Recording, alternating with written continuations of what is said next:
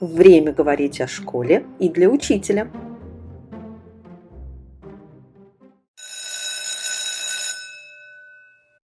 Здравствуйте, коллеги! Мы сегодня обсуждаем, с одной стороны, набивший оскомину уже концепт как профориентация, с другой стороны, это такая терра инкогнита, потому что все они говорят, и никто особо не понимает, что это такое, с чем его едят. И у нас замечательные коллеги, которые будут э, с нами обсуждать эту тему, а, Вероника Винокурова и Наталья Серпионова. И вместе со мной, Иваном Ивановым, Елена Вакимян, мы оба из Центра общего и дополнительного образования Института образования Высшей школы экономики. И вот мой первый такой короткий вопрос. Вероника и Наталья, расскажите, пожалуйста, о себе. Почему мы должны верить вашим словам о профориентации? Почему вы должны нашим, верить нашим словам профориентации? Это прекрасный вопрос.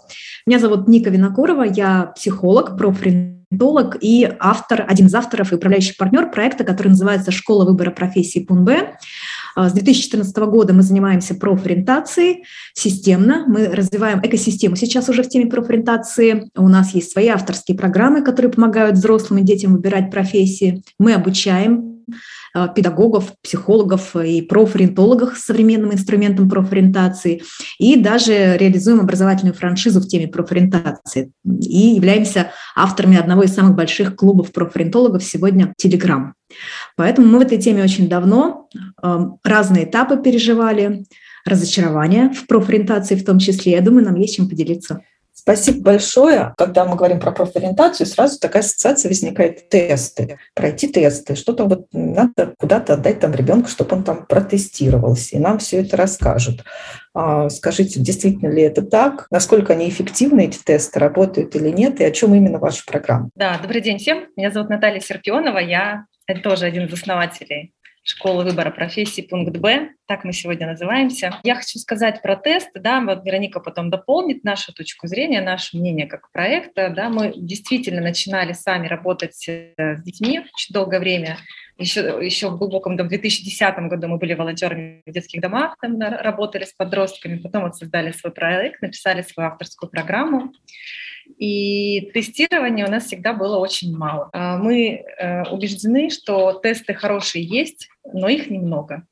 А, теста, тестовая история, она очень короткая, имеет очень короткую жизнь, потому что тесты, которые были написаны вчера, на сегодняшний день могут уже не срабатывать.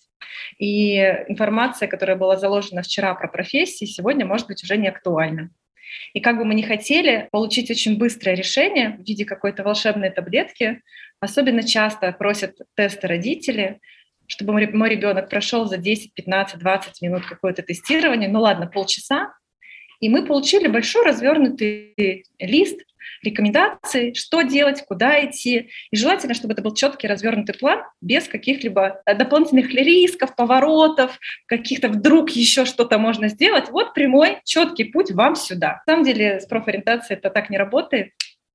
И тестирование – это хорошая идея, но э, в профориентации это только очень маленькая доля. Вообще профориентация, я, наверное, продолжу этот ответ Наташи, конечно, это не тесты. И э, у профориентации есть две большие части – я и мир. И когда мы говорим про «я», то это прежде всего история про диалог с другим человеком для того, чтобы понять его потребности, ценности, интересы, э, склонности, предпочтения, его планы на будущее. То есть профориентация – это прежде всего диалог в этой части. А есть вторая часть профориентации про мир. И это скорее более близкая сфера не к психологии, а к образованию. Потому что на самом деле, когда мы рассказываем про профессии и то, как мы рассказываем про профессии, про то, как устроен реальный мир, а, те пробы, которые мы даем ребенку в школе, это и формирует в конечном итоге его выбор. Это формирующая профориентация, которая никак не связана с измерением меня здесь сейчас, а это скорее такое проектирование меня в будущем через образование.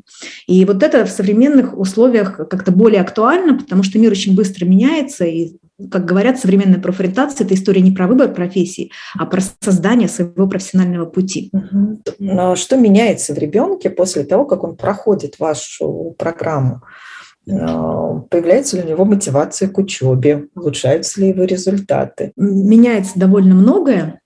правда, у всех по-разному и в разную сторону. Но прежде всего ребенок впервые начинает задумываться о своем будущем, вообще о том, что э, мир, он не только ограничен стенами школы, но есть какой-то такой большой взрослый мир, где, куда мне скоро предстоит выйти. И очень часто результатом профориентации становится понимание у ребенка, что он очень э, не готов к этому выходу в большой мир и очень мало о нем знает. А, ребенок вдруг открывает для себя кучу стереотипов о профессиях, о, о том, как работают люди, о том, что нужно для работы, и понимает, что пора разбираться с реальностью. А, второй важный эффект, безусловно, он связан с мотивацией к учебе, потому что когда человек знает, э, зачем, он, как известно, преодолеет любой как. И, конечно, когда я понимаю, для чего мне математика, физика, химия, биология, как это связано с моей будущей жизнью, с тем, что я буду делать после школы, ты совершенно по-другому я отношусь даже к подготовке к ЕГЭ и к ОГЭ. Mm-hmm. То есть мотивация, безусловно, меняется, это отмечают многие родители, и нам даже иногда звонят родители и говорят, я долго уговаривал его пойти дополнительно там в кружок робототехники, что вы такое сказали, что он пошел он понял, зачем ему это нужно в его будущем, поэтому и пошел. До этого, видимо, не понимал. Но вот тут, может быть, Наташа мне что-то добавит, что еще меняется, ты наблюдаешь. Самое важное, то, что сказала Вероника, это пункт номер один. Когда к нам приходит подросток, который а, начинает рассуждать про свою будущую жизнь, возможно, впервые, то есть я, по моей статистике, я вам хочу сказать, что только один из десяти подростков э, говорит, что он иногда мечтает о будущем, все остальные девять никогда не задумывались об этом. То есть настолько мы создаем тепличные условия для наших детей, э, мы живем здесь и сейчас, и все хорошо, и что будет дальше, это проблема не моя, это проблема родителей, школы, преподавателей, президента и так далее. Ну, как бы это что-то вот где-то там и очень далеко. И мое любимое упражнение, я сейчас немножко расскажу, если это, возможно, надо или не надо, не знаю. Я очень просто его люблю. И это, я, знаете, он такой один из самых важных для, для всегда открытий для меня и для детей, когда я в 30 лет да, ну что ты, вот давай, все, тебе 30, что ты делаешь? Вот что ты, где ты живешь, а, сколько ты зарабатываешь, на какой машине ты ездишь, какого она цвета, есть ли собака, где живет мама. Ну, такие вот прям, ну, а ты помогаешь маме или не помогаешь маме? Там столько всего вскрывается, и про отношения в семье, и про мои мечты, и про мои амбиции. А, кто-то ограничивает себя только тем районом, в котором они живут сейчас, и вообще не видят совершенно, что вообще есть какие-то другие в мире возможности. Кто-то говорит, ну ладно, ладно, я как-то, может быть, доберусь до Москвы, если это ребенок из региона. Кто-то говорит, э, ну ладно, Нью-Йорк я попробую, но это, это один из ста, наверное, так говорит, да, просто помечтать. Поэтому вот когда приходит человек на, на, к нам на программу, во-первых, он начинает как-то задумываться реально о будущем, а во-вторых, когда он понимает, слушайте, ну будущее рядом, и оно действительно может быть интересное, тогда мы переходим к этапу ответственности да, за будущее. И когда он понимает, что, в принципе, то, что я могу сделать в будущем, это как-то зависит от меня тоже, оказывается, вот здесь уже можно говорить про мотивацию. Когда мы говорим о программе, то о каком количестве времени мы говорим и насколько, а, скажем так, вся а, эта манипуляция в хорошем смысле а, сложная, и может ли ее освоить простой ну, учитель? Ну, наша конкретно программа, она составлена таким образом, и методические материалы к этой программе составлены таким образом, что там кроме сценариев дословных, прописанных диагностик, э, диагностик прописанных на уровне вот э, того, что нужно передать ребенку либо взрослому, есть еще большой учебный курс, который идет плюс к этой программе. То есть, конечно, когда мы беремся заниматься профориентацией на профессиональном уровне, то кроме э, знания, вот здесь лежит такой-то тест, вот такую-то игру можно провести или какое-то упражнение нужно сделать, нужны еще некоторые дополнительные знания из психологии, из возрастной психологии, из когнитивной психологии. Нужно понимать, как человек делает выбор, какие барьеры выбора существуют.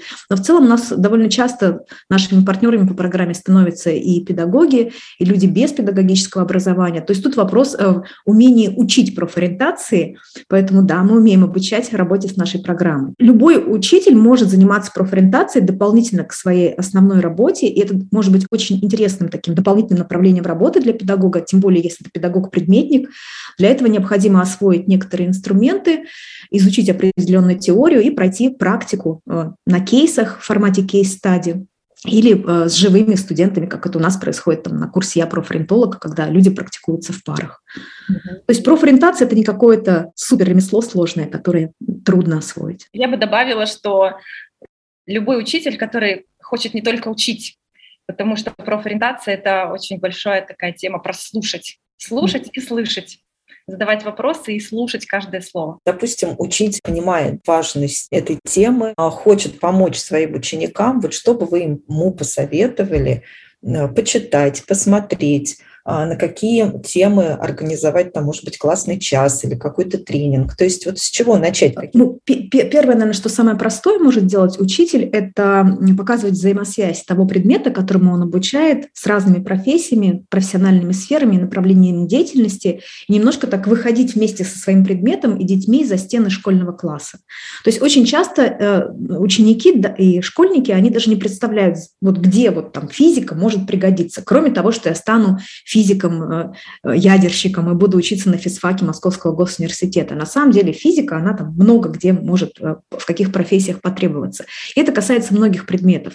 То есть если предметник, учитель, в принципе, может объяснить, зачем мы это учим, что из этого можно взять в будущие профессии, где вот именно этот предмет является основой профессии, это уже очень много.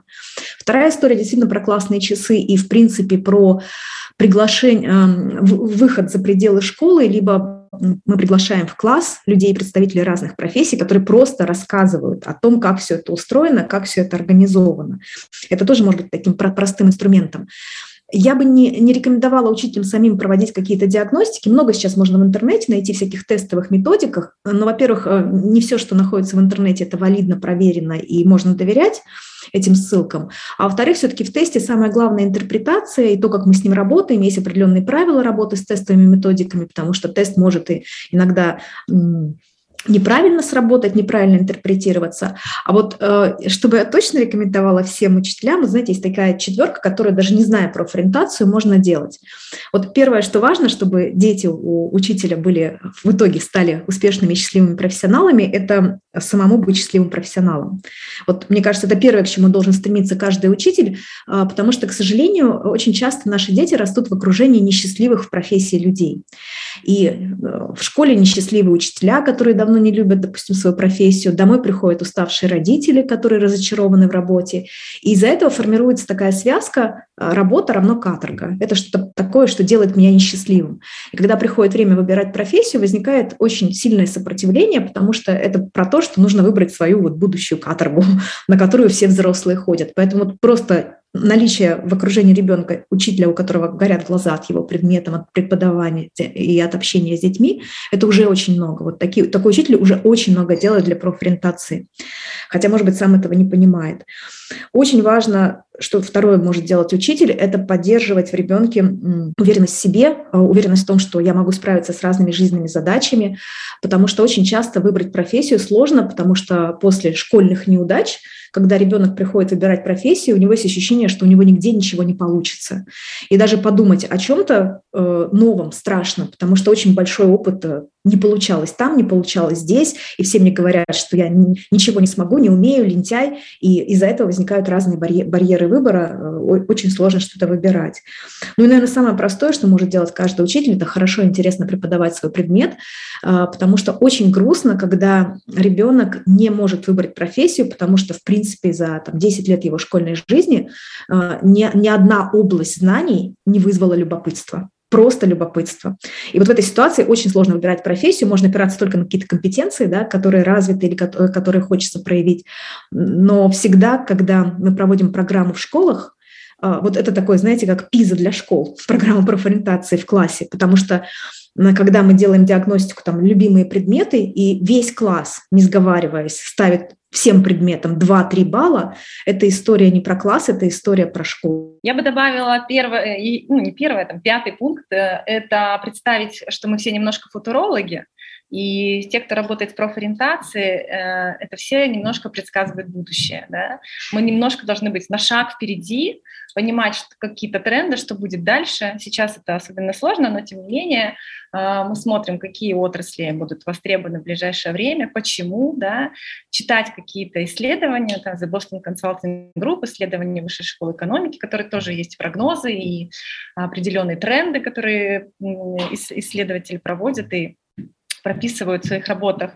А второе – это смотреть и исследовать профессии вместе с детьми. Это на самом деле очень интересно, это к этому процессу можно подходить с разных сторон, но, самый, например, самый такой простой – это хотя бы заходить на наши порталы типа HeadHunter или там, Работа.ру, и смотреть, какие зарплаты э, предлагаются на, по тем или иным профессиям. Просто посмотреть, поизучать реальность, что реально происходит на рынке труда. Вот оно здесь и сейчас. Это уже такое большое исследование с детьми, которое можно сделать на любом уроке. Традиционно считается, что профориентация – это такая высокая сфера, где вот нужно понять свои склонности, интересы, выбрать себе профессию по душе. Но на самом деле мы профессию выбираем для того, чтобы жить, и э, очень интересно, мы сталкиваемся с таким феноменом, когда работаем с подростками, что даже у молодых людей 16-18 лет очень нереалистичные представления о финансовой стороне жизни. Начиная от там, уровня дохода, который мне требуется минимально, когда я начну работать, заканчивая какими-то представлениями о том, сколько в разных профессиях платят. Наверное, про это тоже нужно рассказывать детям и про это говорить. А вообще интересно, мы как-то э, стали говорить про учителя. Я помню, что у учеников в мою бытность работы учителем иногда звучало такое выражение «А «Вы неудачники, чего можете рассказать о мире профессии?» Тут на самом деле вопрос такой сложный, а, обидный, но в этой вопросе есть некоторая доля правды, учитывая, если учитель не выходит а, за рамки своего кабинета и там у него нет особого хобби. И вот как э, здесь, я бы сказал, наносить, предвосхищать, вернее, такие вопросы. А второй момент, который мне хотелось бы подчеркнуть и обратить внимание наших слушателей, о чем говорят сегодняшние гости, про любопытство, да, про любознательность, тот навык, который международные исследования называют в качестве одного из основных в 21 веке – если ребенок не интересуется, то мне кажется, это очень симптоматично а, говорит вообще о работе не только учителя, но и всей школы, системы образования. Но я бы хотел а, сказать не только про зарплаты, то есть я а, вопрос-то задал, но возвращаясь про изучение зарплат, кстати, это потрясающий пример урока для тех же учителей английского языка, можно сделать замечательные Э, урок или даже серию. Но вопрос ведь еще заключается в том, и проблема, что дети не представляют, а, что лежит за той или иной профессией. То есть они смотрят социальные сети, например, актер а, – это премьера и красная ковровая дорожка, но не какая-то другая, именно профессиональная деятельность. Или тот же кинолог. Нам нравится а, бегать с собаками, но не нравится применять к ним некоторую силу. Ну и куча других профессий, скажем так, оборотная сторона медали каждой профессии. Мне кажется, вот это то, чем могли бы заниматься учителя и школа, потому что вообще-то каждая профессия ведь это не только набор должностных инструкций, но и набор знаний, которые предстоит узнать. А то была у меня тут недавно история, когда десятиклассница, которая в своей жизни прочитала две книжки, заявила, что она хочет быть журналистом. Но это, конечно, вызов, я считаю, для отечественной журналистики. журналистики. Да. Мне кажется, и наша задача как учителей, то есть все-таки объяснять, как устроена реальная профессиональная сфера, не говорить им, что ты не можешь стать актером или журналистом или, я не знаю, а, крутым инженером, а просто говорить, что за этим стоит, чтобы решение было основано на доказательствах и на данных.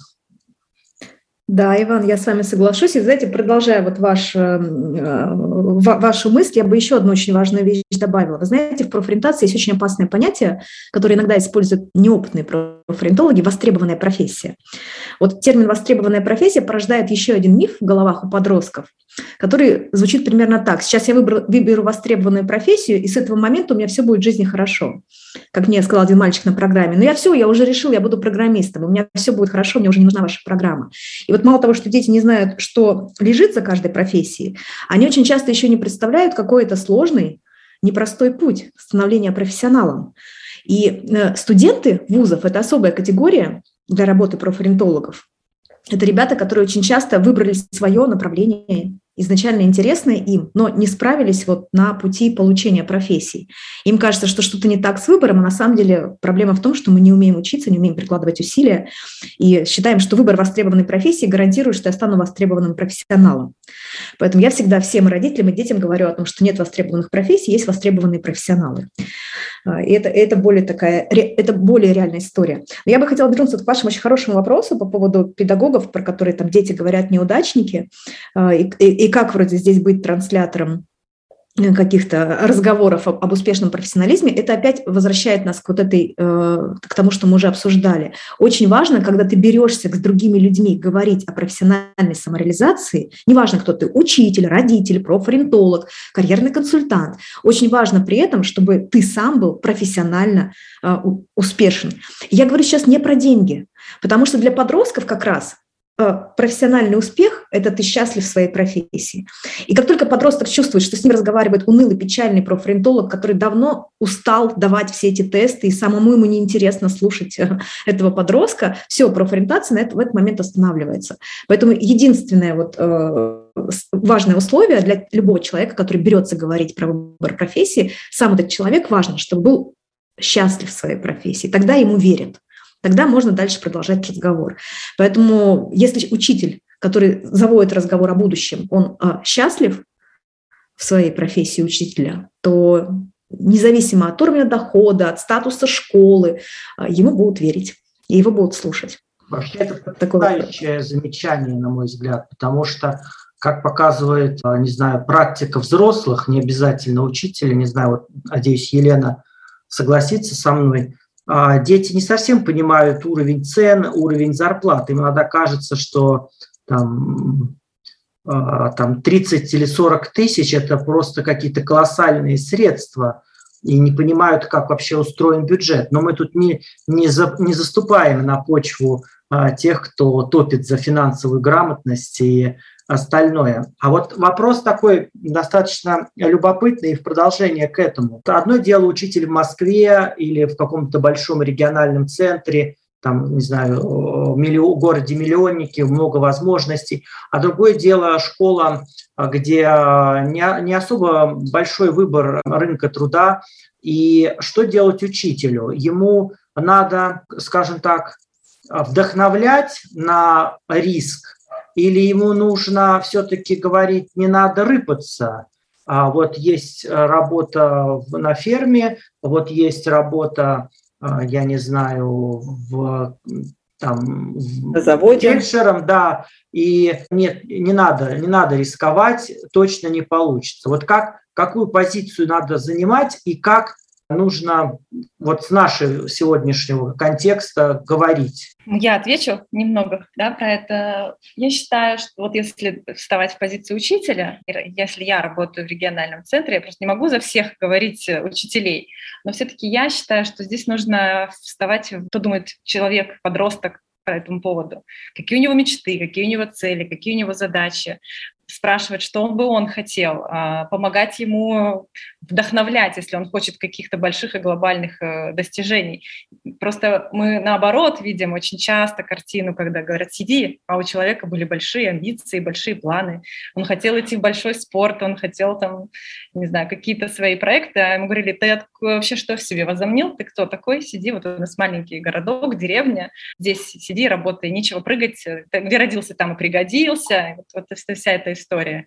Мне кажется, наоборот, цели и основная задача профориентолога — раскрыть талант, раскрыть потенциал. Потому что все люди талантливы. В каждом есть своя индивидуальная особенность, которую можно раскрыть и которую можно поддержать, и э, человек будет идти в соответствии с своими потребностями, со своими сильными сторонами и внутренними целями. Наверное, здесь проще сказала. Профориентолог — это человек, который рассказывает про разные возможности. Выбор всегда за тем, кто идет направо, налево, прямо. Задача просто, наверное, профориентолога честно и не приукрашивая, и не при, преувеличивая риски. Рассказать о том, что смотри, вот есть такой вариант, есть такой вариант, есть такой вариант, есть такой вариант. Задача профориентолога расширить вот это множество пространства выбора. И помочь сориентироваться. А что выберет человек, наверное, это уже его право, это его жизнь, и здесь только можно принять его выбор. Ну, другой дело, что нам нужно подготовить, если мы говорим там про ребенка, который из региона мечтает э, покорить столицу, просто нужно рассказать, с какими трудностями и вызовами он столкнется, и какие есть еще альтернативы какие возможности. Но в этом направлении, мне кажется, очень важно заручиться поддержкой родителей. Вот учитель как, ну, вот как учитель на своем месте, если он хочет э, в своей школе развивать вот это направление, то что он может предложить родителям? Как родители сделать своим, своими союзниками в этом деле? Вот есть ли у вас какой-то опыт и советы вот в этом направлении? Да, вообще э, вот э, одно из международных исследований последних, которое я читала про тренды профориентации, это уже было исследование после, после пандемии, пандемии. Сейчас такой глобальный тренд профориентации – это вовлечение семьи принципе, ну, считается, что профориентация, если мы говорим про подростков, конечно, предполагается участие семьи, хотя бы просто по, по той причине, что э, семья задает некие там, рамки, часто возможностей в получении образования. Кто-то может оплатить образование, кто-то не может и прочее. У нас есть опыт проведения родительских университетов, у нас есть отдельная небольшая программа мастер-классов и лекториев для родителей. Мы называем эту программу «Родительский университет», «Родительский клуб», в рамках которой э, мы собираем родителей, обсуждаем волнующие их темы, действительно волнующие, и как помочь ребенку выбрать профессию, что делать с мотивацией к учебе, и тему детей и гаджетов. И это, с одной стороны, э, просвещение родителей, э, с другой стороны, это определенные инструменты, которые они могут использовать в своей родительской жизни, а с другой стороны, это очень хороший инструмент для объединения школы учителей, родителей, формирования такого сообщества вокруг школы. И действительно, родители, которые прослушали лекцию «Как помочь ребенку с выбором профессии», которые понимают, почему тест – это не профориентация, что профориентация – это не про выбор востребованной профессии, а про то, как стать востребованным профессионалом. Они совершенно иначе уже смотрят на будущее ребенка, и это очень важная часть работы, потому что у родителей тоже много стереотипов, и э, когда мы как профориентологи работаем с подростком, мы по итогам всегда даем консультацию и для семьи, и сталкиваемся с тем, что до сих пор есть родители, которые уверены, что там, профессия программиста – это равно станет зависимым от компьютера. Вот такие прям стереотипы из какого-то далекого 20 века, они до сих пор существуют у родителей с высшим, образ... с высшим образованием, э, социально успешных и состоявшихся в своих профессиях, но просто это профессии далекие от IT, например. Кстати, еще хотела продолжить э, вопрос Ивана про любознательность. Быстро про него хотела добавить что любознательность э, э, – это такое качество, которое невозможно развить только в школе и только учителем. Все-таки мне кажется, что это идет из семьи, потому что дети копируют наше поведение, взрослые, да, наших родителей, родителей своих, и если родители не любознательные, да, если родители не интересуют, что происходит в мире, в культуре, в истории, философии, э, вообще вокруг, то откуда взяться этому интересу у ребенка? Да? Поэтому это вот с первой начинается все семьи, и нечего вешать, как говорится, все на школу. А второй момент по поводу работы с семьей. Мы всегда в нашем проекте работали с семьей, э, всегда работаем с родителями после того, как э, прошли консультации или тренинги с детьми. И вот я бы хотела здесь отметить такую важную очень э, такой важный момент в том, что мы очень часто школа детей как бы это сказать-то помягче, не недооцениваем. Да? Мы, мы часто ругаем, мы родителей вызываем в школу, на собраниях э, мы говорим, там, вот ну, там, про, пропал, там, свалился по учебе, да? но мы очень-очень редко хвалим своих детей. У нас очень часто бывает так, что после тренингов, когда мы говорим, так, ну что, начинаем вот, обратную связь, обратный репорт, отчет по ребенку по работе. Так, ребенок прекрасен, талантлив, э, просто неимоверные интеллектуальные э, возможности, у родителей просто вот такие глаза. Вы точно вы про, говорите про моего там Сашу, Петю, Ивана? Да нет, это не он. Да его же постоянно везде ругают, что он там лоботряс, э, разбойник, двоечник и так далее. Нет, просто нужно поработать вот с тем-то, с тем-то, с мотивацией, с коммуникацией, там, может быть, оратор, ораторское искусство, потому что он стесняется, может быть, там, э, как побольше уверенности, может быть, вообще он хочет быть лидером, а просто боится об этом сказать. И вот если мы будем больше хвалить, как учителя наших детей, э, родителям, может быть, из здесь будет намного больше результата, чем какая-то работа с тестированием или с упражнениями по профориентации. Спасибо, это, мне кажется, действительно ценное очень наблюдение. Главное хвалить за что-то конкретно, да, а не в целом ребенка или какого-то другого собеседника. Да. да, не просто, что он так, такой у вас классный ребенок, а конкретно за что-то и что можно развивать, что, может быть, родители в силу того, что немного зашорены, они этого не видят. Именно поэтому профориентологам часто верят, потому что все-таки в профориентации мы используем разные диагностические инструменты. Даже если это не тест, это может быть игра, которая диагностирует какие-то компетенции или проективная методика. И профориентолог, он может как раз аргументированно объяснить, почему он пришел к тому или иному выводу. И это очень сильно влияет и на самого подростка, и на родителей. Такой, такой вопрос. А, вот, не знаю, пообщались вы с детьми, там он прошел э, там полностью или частично вашу программу, или учитель без программы, но как-то так хорошо общается с ребенком и говорит, Вася, ну вот тебе точно надо стать инженером, или не знаю, или художником. И дальше приходит Вася через два дня или на следующий день, и несчастный Вася или несчастная Люба сообщает, что мама или папа сказала, ну знаешь ли, милый, вот э, пуговку на лоб и губу, а, значит, на нужное место. Отец твой был водителем, и тебе на роду водителем написано. Вот таких же случаев, я думаю, немало. И что с этим делать? Как? Явно есть какие-то, ну, я не знаю, абсорбирующие слова и техники. Наташа? Ага, да, я, во-первых, сразу скажу, что мы на входе, когда начинаем только работать с подростком, мы это обсуждаем. Да? Если у вас какие-то уже выбор какой-то вы уже сделали в семье, если у вас какие-то вот семейные традиции профессиональные, и хотите ли вы что-то конкретного, прям мы, когда начинаем работать с подростками, у нас есть такой вводный опрос, ввод, вводный чек-лист, и да, у нас бывали, вот мы семья медиков, да, у нас и бабушки медики, и мы все медики, и, конечно, мы хотим, чтобы наш сын тоже был из медицинской сферы. В таком случае мы говорим, нет, мы так не работаем. Мы работаем ну, с вашим ребенком, и вот что он выбирает, куда мы с ним а, выходим, мы с вами потом это обсуждаем. Мы не можем по заказу профориентировать вашего подростка на то, чтобы он стал врачом. Или мы не можем по заказу профориентировать вашего подростка, что он стал юристом. С другой стороны, у меня был очень интересный случай, когда такая была примерная установка, бабушка нотариус, мама судья или наоборот, и мы сына тоже хотим в юридическую область.